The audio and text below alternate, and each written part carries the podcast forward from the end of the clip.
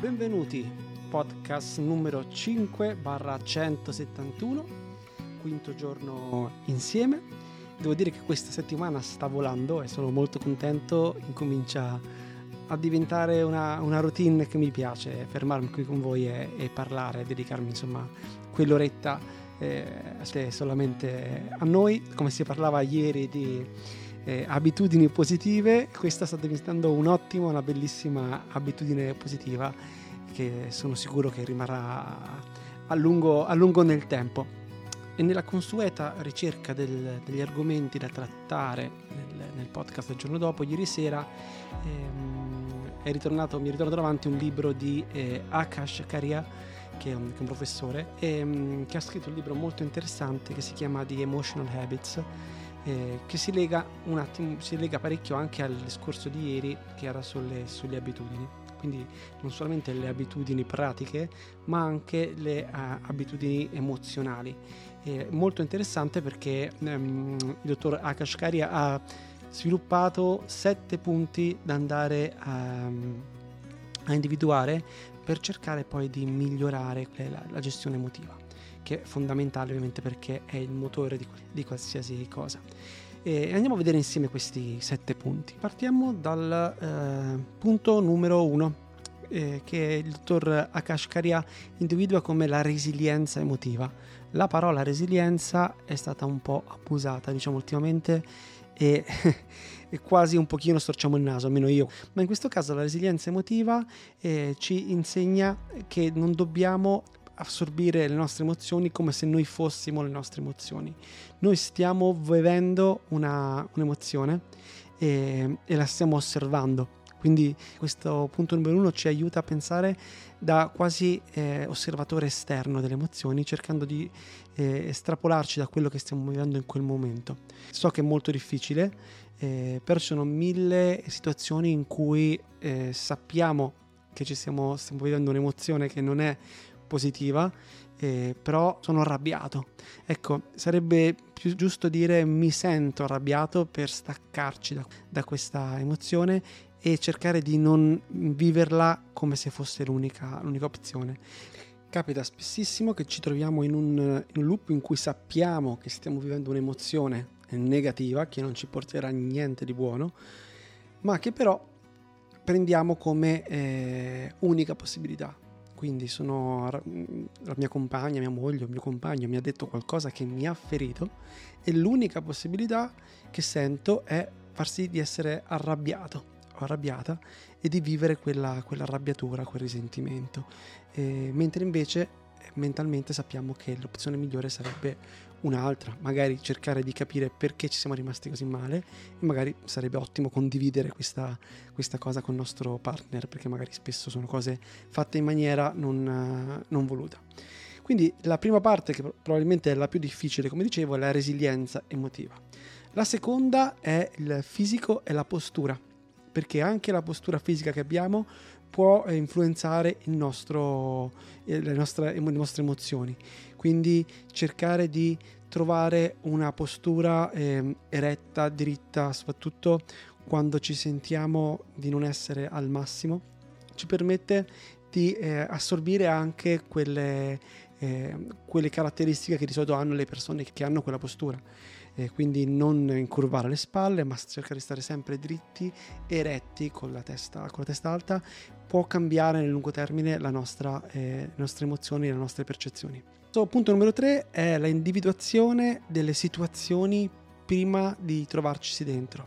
Vuol dire che eh, ci sono delle, dei momenti in cui noi già sappiamo che avremo dei problemi o che verremo eh, sopraffatti magari da un'emozione. Eh, durante un esame, se mm, come me fate il musicista quando salite su un palco, non prendere in considerazione che quell'emozione arriverà eh, vuol dire tro- farsi trovare eh, impreparati. Invece sapere che ci sono queste emozioni ci permette di eh, anticiparle. E un trucco che, che, ho trovato, per esempio, è quello che mi ha suggerito un, uh, un, amico chirurgo, che alla mia domanda se non avesse mai paura eh, in situazioni in cui si sta operando e si ha in mano la vita di una persona, lui mi ha detto certo che, che ho paura, l'accetto, ma gli do uno spazio ben delimitato. Quindi cosa ha detto? Fa, io mi, mi do tre secondi in cui non cerco di combattere la paura, ma me la faccio attraversare. Ho tre secondi in cui so che la paura mi attraverserà, mi faccio prendere dalla paura per tre secondi, mi fermo ovviamente, non faccio niente, poi faccio un bel sorriso e la lascio dove deve stare perché non ha più spazio. Questa cosa, per esempio, io l'ho utilizzata sul palco prima di, di un'esibizione, ehm, mi do sempre tre secondi in cui non devo cantare, non devo fare niente, non devo suonare, in cui eh, respiro davanti al pubblico e mi, eh, e mi lascio prendere dall'emozione.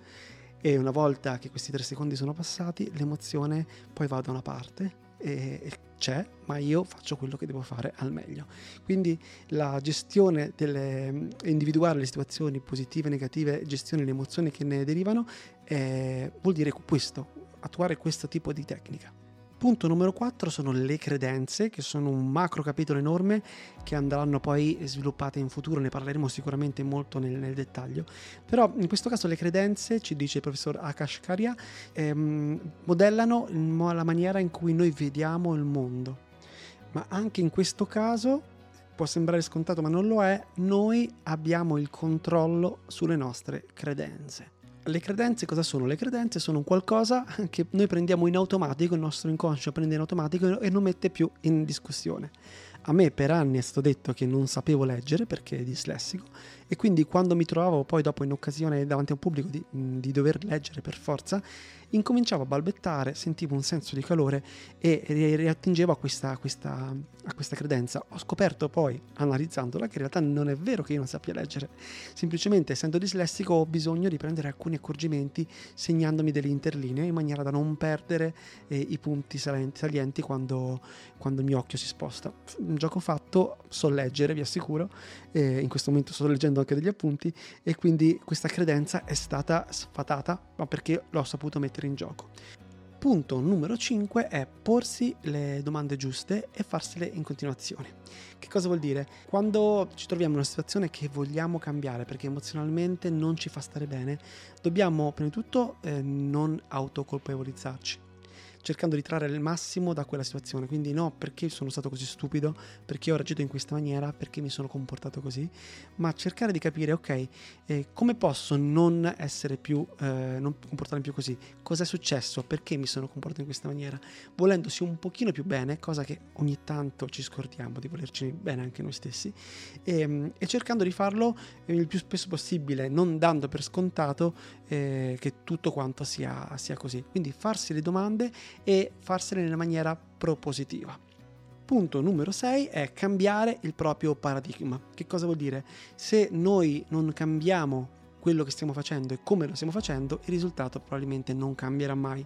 E questo lo diceva anche Albert Einstein, eh, solamente gli stupidi pensano di fare sempre le solite cose e ottenere risultati differenti. Quindi se vogliamo cambiare la maniera in cui ci sentiamo, dobbiamo cambiare anche quello che stiamo facendo per cui noi ci sentiamo in questa maniera. Il settimo e ultimo punto eh, è riconoscere le sequenze e i pattern. Che cosa vuol dire? L'abbiamo anche già parlato ieri. Ci sono alcune, alcune cose nelle, nelle abitudini che poi creano un automatismo e anche nelle emozioni ci sono delle cose, dei trigger che ci fanno partire e ci fanno aprire poi una serie di emozioni negative eh, in automatico perché quella è la sequenza. A me nello specifico ehm, eh, capitava quando litigavo con la mia, mia compagna che eh, quando mi diceva una determinata cosa io mi sentissi in determinata maniera che poi dopo sfociava in un comportamento che nello stesso modo eh, triggerava lei, che lo faceva reagire in una determinata maniera e instaurava un meccanismo di poi litigata furibonda. Ehm, queste cose non sono automatiche, non sono scontate. Quando eh, succede questa cosa, riconoscerlo e sapere che ci siamo per mettere in quello stato ci permette di bloccarlo. Quindi cosa succede? Eh, a me capitava e capita purtroppo tuttora perché sono, sono un essere umano che quando eh, mi sentivo in una determinata maniera, mi sentivo giudicato, mi arrabbiassi e mi venisse voglia di attaccare, giudicare a sua, mia, a mia volta.